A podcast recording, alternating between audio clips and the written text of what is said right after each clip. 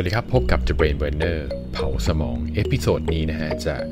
พูดในแง่ของการที่จะจัดการกับความไม่แน่นอน หรือความไม่มั่นคงของชีวิตนั่นเองครับผมตรงนี้บังเอิญผมได้ไปนั่งเสวนากับกลุ่มของคนที่ทำงานครับแล้วเขาพูดในเรื่องของความมั่นคงอยู่ในประเด็นหนึ่งครับผม ก็ทำให้นึกถึงมุมมองหนึ่งที่โชเพนเฮาเออร์ได้เคยเขียนไว้ใน The World as Will and Representation นะครับ มันมีประโยคนึงที่พูดว่าชีวิตคนเราเนี่ยมีความไม่มั่นคง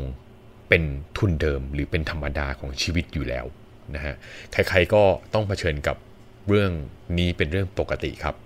แต่คนมากมายก็พยายามที่จะอดไม่ได้ฮะที่จะหลีกหนีความไม่มั่นคงหรือความไม่แน่นอน ก็อย่างเช่นง่าย ๆ คือบางคนก็อยากจะมีรายได้ที่มั่นคง อยากจะมีชีวิตที่มั่นคงไม่มีเรื่องกังวลใจ มีสถานภาพการเงินที่มั่นคง มีการงานที่มั่นคง สุขภาพแข็งแรงที่ไม่เจ็บไข้ได้ป่วย คุณจะเห็นว่ามันจะมีคำว่ามั่นคงมากมายเลย แต่ในความเป็นจริงคือ มันคาดเดาไม่ได้ครับ มันเป็นสิ่งที่ไม่แน่นอนและไม่มั่นคงนั่นเองนะฮะเราไม่เคยรู้สถานะหรือขีดความสามารถของตนเองหรอก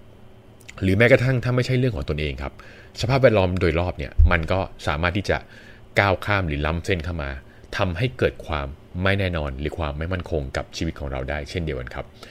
ก็ทำให้รู้สึกว่าความปลอดภัยในชีวิตนี้ก็จะน้อยลงนะฮะอย่างเช่นเด็กในยุคนี้วัยรุ่นในยุคนี้ก็จะรู้สึกว่าเออมันไม่มั่นคงในชีวิตเลย มันรู้สึกถึงแนวคิดหรือการใช้ชีวิตเนี่ยมันดูมีความไม่แน่นอนและมีการเปลี่ยนแปลงตลอดเวลานะครับ แต่ก็อย่างว่าครับหลังจากที่เสวนาเสร็จแล้ว ผมก็ได้พบกับหนังสือเก่าที่หยิบขึ้นมาอ่าน เป็นหนังสือปี 2011 นะฮะ ชื่อหนังสือว่า Uncertainty Turning Fear and Doubt into Fuel for Billions นะครับของ Jonathan Fields นะฮะ ก็จะพูดในแง่ของอเป็นการให้กลยุทธ์และแนวคิดนะฮะในการจัดการกับความไม่แน่นอนในชีวิตและการทำงาน หนังสือเล่มนี้เนี่ยมันจะแนะนำในวิธีการให้มองความ ไม่มั่นคงหรือความไม่แน่นอนเนี่ยในแง่บวกครับ เพื่อที่จะใช้จัดการอะไรกับชีวิตได้ แล้วก็ให้มอง encourage ครับมองแบบมอง facing พูดคุยกับความกลัวและความสงสัย ที่จะเข้ามาขวางเราเนี่ยในโลกที่มันเปลี่ยนแปลงเร็วเนี่ยด้วยความกล้าหาญครับ คือกล้าที่จะเผชิญหน้ากับความกลัว และก็ความสงสัยที่เกิดขึ้นใน เหตุผลของชีวิตเราครับผม โดยรวมแล้วก็เน้นไปที่ความให้ความสำคัญกับ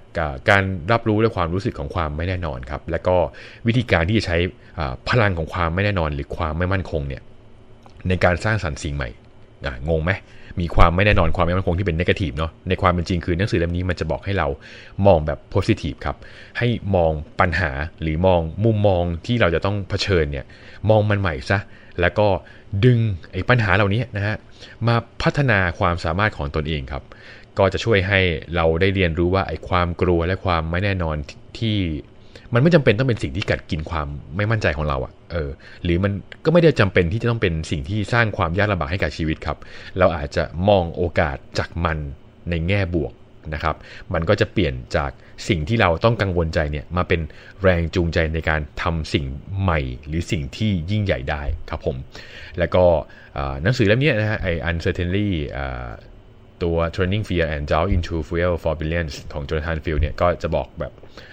ให้เรารู้สึกว่าออมอบกลยุทธ์และเครื่องมือในการนำไปใช้ในชีวิตประจำวันได้นะครับ แล้วก็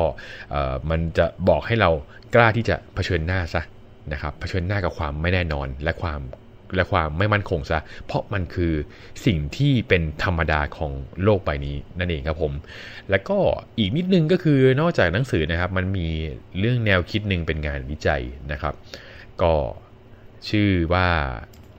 ศัพท์วิชาการที่ว่า cognitive reappraisal นะครับ cognitive reappraisal ก็เป็นการตระหนักถึงความรู้สึกและอารมณ์ เป็นขั้นตอนสำคัญในการจัดการความรู้สึกของเราอย่างมีประสิทธิภาพครับผม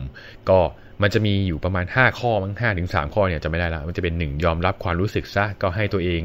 อให้สิทธิ์ตัวเองในการรับรู้ความรู้สึกที่จะเกิดขึ้น อย่าปิดกั้นและปฏิเสธความรู้สึกครับ ถ้ากังวลใจก็กังวลไปเลยโกรธแล้วโกรธไปเลย รับรู้ไปเลยว่า มันเป็นส่วนหนึ่งของคุณในขณะนี้นะครับสคือพิจารณา การเกิดความรู้สึกครับ เมื่อรู้สึกไปแล้วนะครับ ให้ตั้งสติแล้วก็สำรวจและพิจารณาถึงสาเหตุหรือเหตุการณ์ที่ทำให้มันเกิดทำให้คุณรู้สึกเกิดอารมณ์เนี้ความรู้สึกนี้ขึ้นนะครับ แล้วก็พยายามหาหาพิจารณาการจุดกำเนิดของมันเออสาเหตุของมันนะครับตรงนี้ 2 คืออ่อนโยนและไม่ตัดสินใจครับ รับรู้ความรู้สึกของคุณด้วยท่าทางที่เป็นมิตรนะฮะไม่ต้องวิจารณ์อะไรนะครับคิดซะว่าไอสิ่งที่เรารู้สึกตอนนี้มันถูกหรือผิดนะครับ ก็คืออ่อนโยนนะมองมันอย่างอ่อนโยน และไม่ตัดสินมันก่อนนะครับ มันเป็นสิ่งที่เกิดขึ้นตามธรรมชาติ หรือเงื่อนไขอะไรบางอย่างในชีวิตหรือเปล่านะครับ เสร็จแล้วก็บันทึกความรู้สึกซะก็จดลงในกระดาษครับหรือในบล็อกในบันทึกอะไรก็ได้ในดิจิตอลนะครับ เขียนออกมาจะทำให้สามารถทำให้คุณทบทวนได้ว่าเออไอสิ่งที่คุณเกิดขึ้นหรืออารมณ์ในช่วงนั้นเนี่ยมันเกิดขึ้นได้ยังไงนะครับ เสร็จแล้วนะฮะอย่าทำให้มันควบคุมตัวเราครับทำให้ความรู้สึกนะเป็นสิ่งที่คุณ ควบคุมได้ครับผม คุณต้องควบคุมมันได้คุณไม่จำเป็นต้องซ่อน คุณไม่จำเป็นต้องอปิดกั้นนะครับ รู้สึกคือรู้สึกไปเลยนะครับ เมื่อไหร่ที่เรารู้สึกไปแล้ว เราหาเหตุผลให้กับมันบันทึกมันไว้ครับ ทบทวนนะครับ คุณจะมีอำนาจในการตัดสินใจได้ว่าไอ้สิ่งที่คุณรู้สึกในชีวิตคุณนั้นน่ยมันมีผลกระทบต่อชีวิตยังไง มันก็เป็นสิ่งหนึ่งที่อยากจะเอามาฝากให้ได้เรียนรู้กันก็ดีครับผมตรงนี้